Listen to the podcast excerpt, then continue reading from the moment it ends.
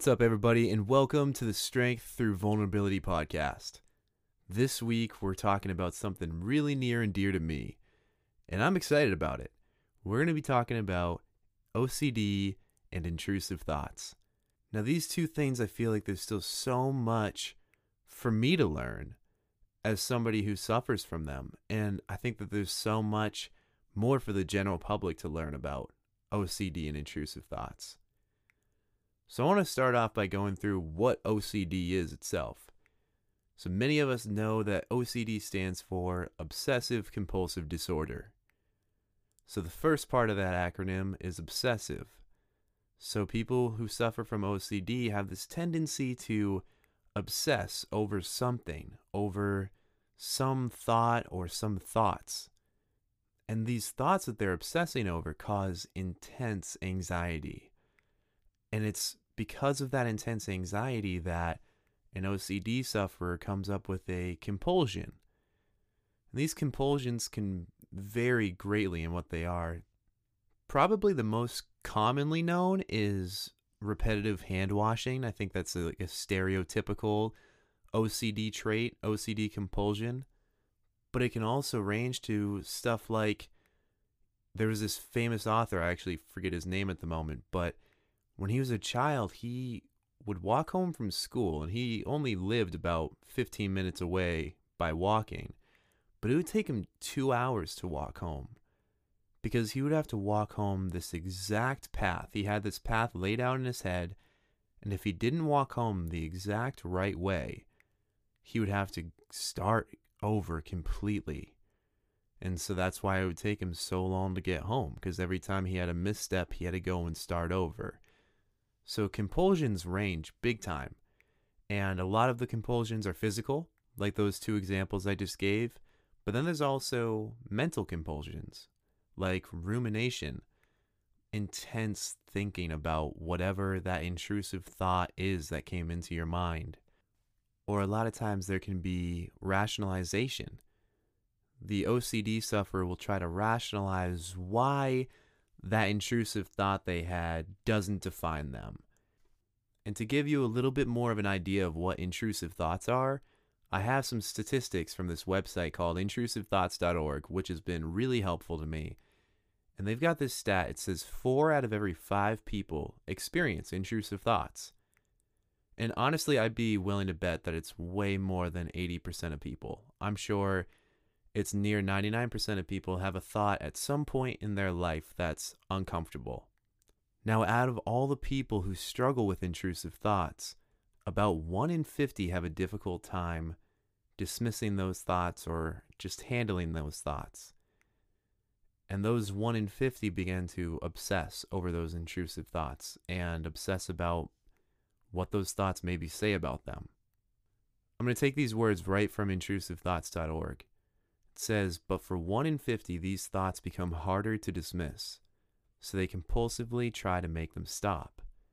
These thoughts repeat over and over, faster and faster, making the fear we might act more real. For us, anxiety, depression, and suicidal thoughts are a constant struggle.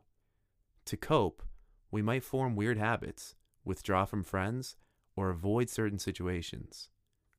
And these intrusive thoughts can range big time in what they are. One example of an intrusive thought might be say you're mad at your friend and you think to yourself, "Oh my gosh, I'm so mad at him. I could I could just kill him." And perhaps somebody with OCD who struggles with handling these intrusive thoughts might think that and then think to themselves, "Oh my gosh, how could I possibly think that? I'm not I'm not a murderer. Am I a murderer?" And then and then they'll go on and obsess over this thought and perhaps they'll have a compulsion of some sort, whether it's physical or a mental compulsion because of the discomfort, the anxiety that builds up in them from the obsessing over that thought. Another common intrusive thought for new mothers is while they're holding their baby, they might have a split second thought of dropping their baby. And this thought terrifies them because, of course, they don't want to hurt their baby. But because that thought came into their mind, somebody who suffers with intrusive thoughts, who struggles with intrusive thoughts, might think that that thought says something about who they are. And they might think that, oh my gosh, am I thinking this because I actually want to hurt my baby? And then they start obsessing over that thought and become scared of who they are. They become scared that that thought somehow defines them. Along with that, there are a myriad different subcategories of OCD. And these subcategories are kind of defined based on what kind of intrusive thought that per- this person with OCD struggles with. So, just to name a few, there's harm OCD, which is basically the fear that you'll hurt somebody that you're close to or that you love. There's sexual orientation OCD, which for somebody who's straight, maybe they'll be terrified that they might be gay. Or the other way around, there might be somebody who's gay who's terrified that maybe they're actually straight. There's also religiosity, which is essentially obsessing over your faith and obsessing over maybe where you'll go after you die or whether you're walking out your life of faith the right way. And there's pedophilia OCD, where you have an intrusive thought about about committing a sexual act with a child. And there are so many more different intrusive thoughts out there that people struggle with. So if I didn't just use something that maybe you're struggling with as an example, please know that whatever is difficult for you is still 100% valid. And since this is called the Strength Through Vulnerability podcast, I do want to share a little bit about my struggles with OCD and intrusive thoughts. So I know for myself that in the past I've struggled with religiosity. There was this period of time where I was just completely obsessed with my faith. And you know, I actually had a lot of good come out of being really active in my faith. I met a lot of amazing people. That was the healthy side of my religiousness, of my faith. But the unhealthy side was that every time that I would come across something in the Bible that made me feel uncomfortable or made me question what the meaning of it was, I would get incredibly anxious. I would start obsessing over whatever this thing in scripture was or whatever this thought related to my faith I had was. And my compulsion was actually to research until I found an answer that made me feel more comfortable.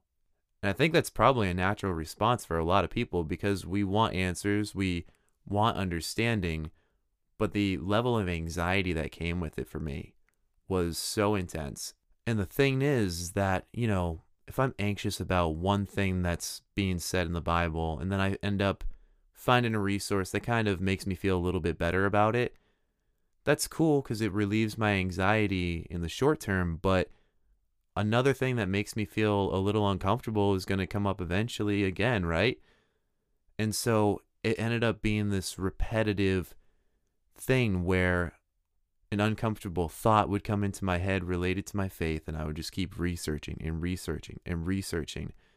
And this was like a cycle, and it left me feeling exhausted and burnt out. I mean, who wants to spend all their time researching and trying to figure out everything about their faith so that nothing leaves them uncomfortable? And that leads me to the irony of OCD. The irony of OCD is that you're getting incredibly anxious over whatever you're obsessing over. And then the compulsion is being used to try to reduce that anxiety, to maybe get your mind off of something or to rationalize something to yourself to try to reduce that anxiety. And it works in the short term, but in the long term, it actually has the opposite effect. It gets worse. The compulsion might help you now, but that thought's going to come back again later. And you're still not going to know how to either handle or dismiss or accept that thought. And then you're just going to do the compulsion again, and the anxiety is going to get worse and worse, and it's just going to keep building upon itself. The actual way to overcome these intrusive thoughts and the obsessiveness over them is the last thing that an OCD sufferer wants to do. And it's to learn to accept those thoughts you know, back when I was in a period of time of really struggling with intrusive thoughts and OCD, I came across this podcast, and unfortunately, I don't remember the name of it anymore. But there was this guest on the podcast, and he said something that I thought was it was really helpful to me at the time. He was basically like, "Hey, so your body poops. So because your body poops, does that mean that you're poop?" And we listen to that and we're like, "Well, of course not. No, we're not poop." But then he asks the question, if your body poops and yet you're not poop, just because your body comes up with thoughts, does that mean that you are your thoughts? And that's when it kind of hit me that, oh my gosh, I'm not my thoughts. The intrusive thoughts that come into my mind don't define me. And I began researching more about how I felt and how I struggled with handling these thoughts and and that's when I came across the most popular treatment option that I've seen for OCD and intrusive thoughts, and it's called the acronym's ERP Exposure and Response Prevention. And essentially, what this is, is you expose yourself to the thoughts that are bothering you, that are uncomfortable for you, and you force yourself to not respond with a compulsion. You force yourself to sit in the discomfort of those thoughts and learn to accept them for what they are simply just thoughts. And that is so much easier said than done for somebody who suffers from OCD and intrusive thoughts. So I highly suggest that you seek out the help of a mental health professional. Doing ERP, exposure and response prevention, with a mental health professional can be so much more beneficial, especially when you're first beginning to, because it can be so hard to accept some of those scary thoughts. It makes it much easier to have a professional who knows what they're doing there with you. And over time, a lot of times you can be able to do ERP on your own. And so the more that I've learned about this, the more that I've started to use ERP practices in my life to try to train myself to learn to just accept the thoughts and accept the feelings that I have as just that thoughts and feelings. And I do talk a lot about getting professional help. I'm currently seeing a counselor, and and in a previous episode, I mentioned that my counselor actually has struggled with intrusive thoughts and OCD too. So we have those conversations, and getting a professional's perspective on those things that you're struggling with is literally life changing. So I can't recommend it enough. So please know that if you're struggling with OCD and intrusive thoughts, so am I. For me, it's a daily battle, it's a daily practice of learning how to dismiss these thoughts, how to handle these thoughts. But it gets better. It gets better.